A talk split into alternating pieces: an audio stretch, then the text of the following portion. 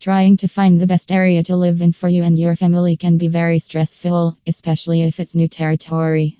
Research becomes extremely helpful during your decision making. It's also a good idea to find a few options and go check them out beforehand. Daymakers Moving and Storage want to make your moving day stress free as well as your city search by providing this blog of the top 10 places to live in Minnesota.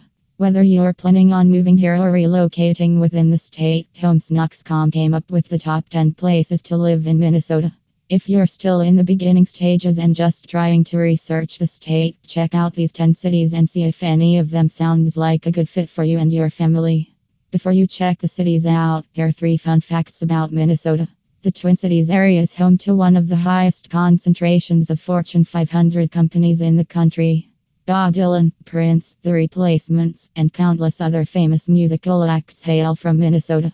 With 4.3 miles of total storefront footage, the Mall of America in Bloomington, Minnesota is the biggest mall in the country.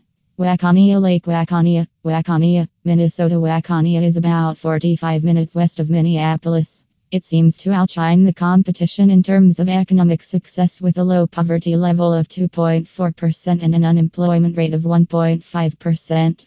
Also, of the places we'll be listing out in this blog, Waconia has the lowest cost of living, with an emphasis on affordable health care. Are you an outdoorsy type of person?